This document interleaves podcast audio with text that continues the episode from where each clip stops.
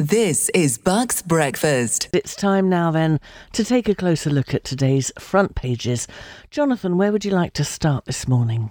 Well, can I start by saying that um, it's nice to see, in in a bizarre sort of way, so many different pictures of Sarah Harding. Yeah. Okay, so she was in the public eye. She was in the business of being photographed. So it's not really surprising that there are so many different photos, but uh, they're they're all showing her in a good light and. Quite right too, because it's a, a tragedy by any standards. Yeah. Uh, but um, uh, in addition to that, uh, this week is the 20th anniversary of the World Trade Center attacks. Oh. 9 11. Yeah. Yes. Uh, so that's what? It was I mean, Thursday this week. And uh, a couple of the papers are picking up on that by starting to talk about it already. Uh, in The Telegraph, they've got an opinion piece The West has failed to learn lessons from 9 11. I wonder if the word Afghanistan is going to be mentioned. I Yes. suspect it probably is. Yes. And uh, it's also in I, uh, the day that changed our world forever. Because 20 years, it's history now, isn't it? I mean, it was history at the time as we were watching it, but there are people who are now old enough to vote who were born after 9 11. Yeah. So, um, so should we carry on talking about it? Or should we just let it go to the history books? That is a question I'm not sure I can answer. No, no. Um, it's, uh, of course, you've fallen into the trap there, haven't you, by saying Thursday because th- uh, it's Saturday. Because nine, oh, so it is. nine yes, is. of course, uh, they do it the other way round. They do it the other way Yes. round. So Saturday. 11th of September. Yeah, Yes. yeah, but still, it's going to be in Still. all of the news all this week. I'm absolutely sure. Um, let's come right up to date though and look at the FT this morning. And of course, we've all been enjoying holidays uh, at the seaside in the UK, and it's uh, caused a bit of a problem for the laundry services that uh, service all the hotels. Um, hotels in the UK have been forced to limit bed linen changes and delay guest check-ins after a boom in domestic holidays collided with a chronic shortage of laundry staff. It's not just the staff, it's the distribution, it's the logistics. Um, and Truck drivers again, isn't it? yeah, Yes. it's causing a nightmare right across the sector. Uh, one hotelier has spent £12,000 on buying his own commercial laundry equipment. And of course, with Brexit and everything, uh, lots of the, uh, the European staff have returned home or they found jobs in uh, more stable sectors. So, uh, yeah, a bit of a nightmare going on in the hotel industry. Yeah, and there's no answer to it really, is there? Apart from just uh, let it uh, ease itself out, because Yeah. what can you do? Well, what can you not, do? Not change the sheets between guests? no, no, no. God forbid. but the trouble is, of course, we've seen the boom now in holidays. It'll be interesting to see how well the British resorts do through the winter. Because short breaks, you know, still fish and chips by the seaside in November is a glorious thing.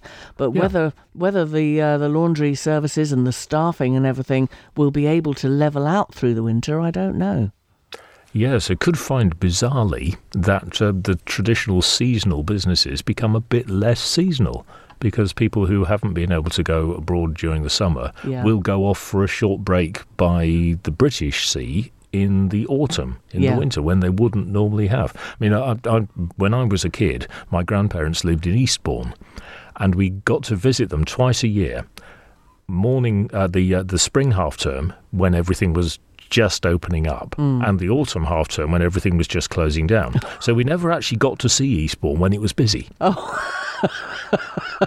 so when, when things were open, we weren't there. Um, but uh, that may not be the same anymore. Yeah, Hmm, yeah. Interesting. And next to that, in, on the FT, um, here is um, something that I suspect there's a lot more to it than the, this uh, little headline uh, says. Lloyd's sued over mortgage loss claims. Oh. Uh, the Lo- Lloyd's Banking Group is apparently being sued by a group of 150 homeowners who are alleging they've lost thousands of pounds after being sold mortgages tied to rises in house prices.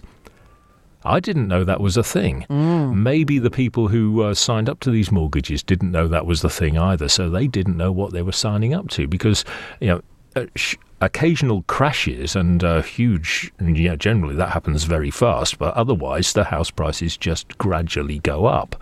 So if your mortgage, if your mortgage payment is tied to the rise in house prices, I mean, how do they do it? Do they just sort of uh, assess how much how house prices have gone up as a percentage and then put the mortgage up by that much? I don't know. Don't, don't know, but obviously uh, it's um, not going to take off because uh, Lloyd's Banking Group is being sued for doing it. Well. so I don't don't think that one will uh, uh, be uh, very widespread. No. But, um, yeah, if you've got a mortgage, go and read the paper. Yeah, the small print. The small print, absolutely, yeah. Um, turning to the Daily Express next, this is a story uh, which is going to be running on for the next couple of weeks. Uh, jab passports for entry Oh, to yeah. large events. Now, the Daily Express says it's on the cards, um, and the Prime Minister earlier, a few weeks ago, did say that this was going to come in this month for large events, so football stadiums, um, concerts with more than 10,000 people, and so on. But uh, I don't think we've seen the actual final detail of it yet. Uh, but it is being introduced in Scotland. So I don't know whether this is a ploy. You know, they, they, they agree between them, okay, well, we'll introduce it in Scotland, and so then the UK will have to follow. Um, I think that has happened in uh, some of the moves they've made through the pandemic over the last 18 months. We'll have to wait and see. But uh, I, I, what frightens me is the impact that it will have on the entertainment industry. Yeah, well, the reason it's in all the papers this morning is because Sajid Javid talked about it on the telly yesterday. Mm-hmm.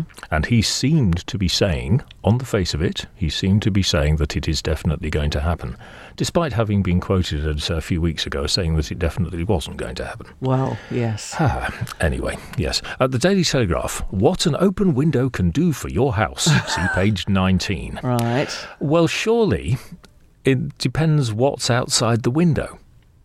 Good Because point. I would have thought that anybody whose address is, say, North Circular, is not going to have the windows open as a matter of course, just because of the um, the traffic and the noise and the pollution from the outside. The, the, if you could drive around the North Circular and look at the houses that have been there since the 1930s, when the North Circular was not what it is now, and their front windows are pretty much sealed, and who can blame them for that? So maybe they're uh, going into more detail on page 19 of the Telegraph. I don't know, but uh, it'd be interesting to see what they actually claim an open window can do, apart from just re- refresh the air or get the air moving. Yeah. Maybe that's all there is to it. I think it probably is all there is to it. And the story underneath that, uh, uh, for tennis fans, they say it's not just hype. Raducanu is on the way to the top. This is Emma Raducanu, who do you remember back in uh, in June when we were watching Wimbledon, and she had that amazing first round match, and then uh, the, of course all the pressure piled on, and she ended out. Bu- uh, bowing out early from Oh, that yeah. tournament. Well, she's in America at the moment and she's absolutely smashing it. So that's great news for her because she's very young. She's right at the beginning of her career, but she's definitely one to watch. So um, at least she wasn't fazed by that uh, experience at Wimbledon and she's back on her way up. Mm, and a credit also to her coaches then, who uh, took that experience from Wimbledon and, and actually used it to build up and come back from it better. Yes, So, um, absolutely. yes, good, good for them. She's actually younger than all my children. Oh dear. um, on the Metro, um, they, they've got a, a very inspired bit of headline writing. So, two, two stories that we've already uh, mentioned uh, the uh, tax crunch, national insurance increase, and uh, the uh, vaccines. Uh, but um, the, the tax one, young face tax crunch. And then, and now clubbers face vax crunch Yeah. clever, very clever. I wonder if the two two um, writers of the stories put that together, or was it done by the person who assembled the front page? oh, I don't know. Good question. Those are today's front pages. This is Bucks Breakfast.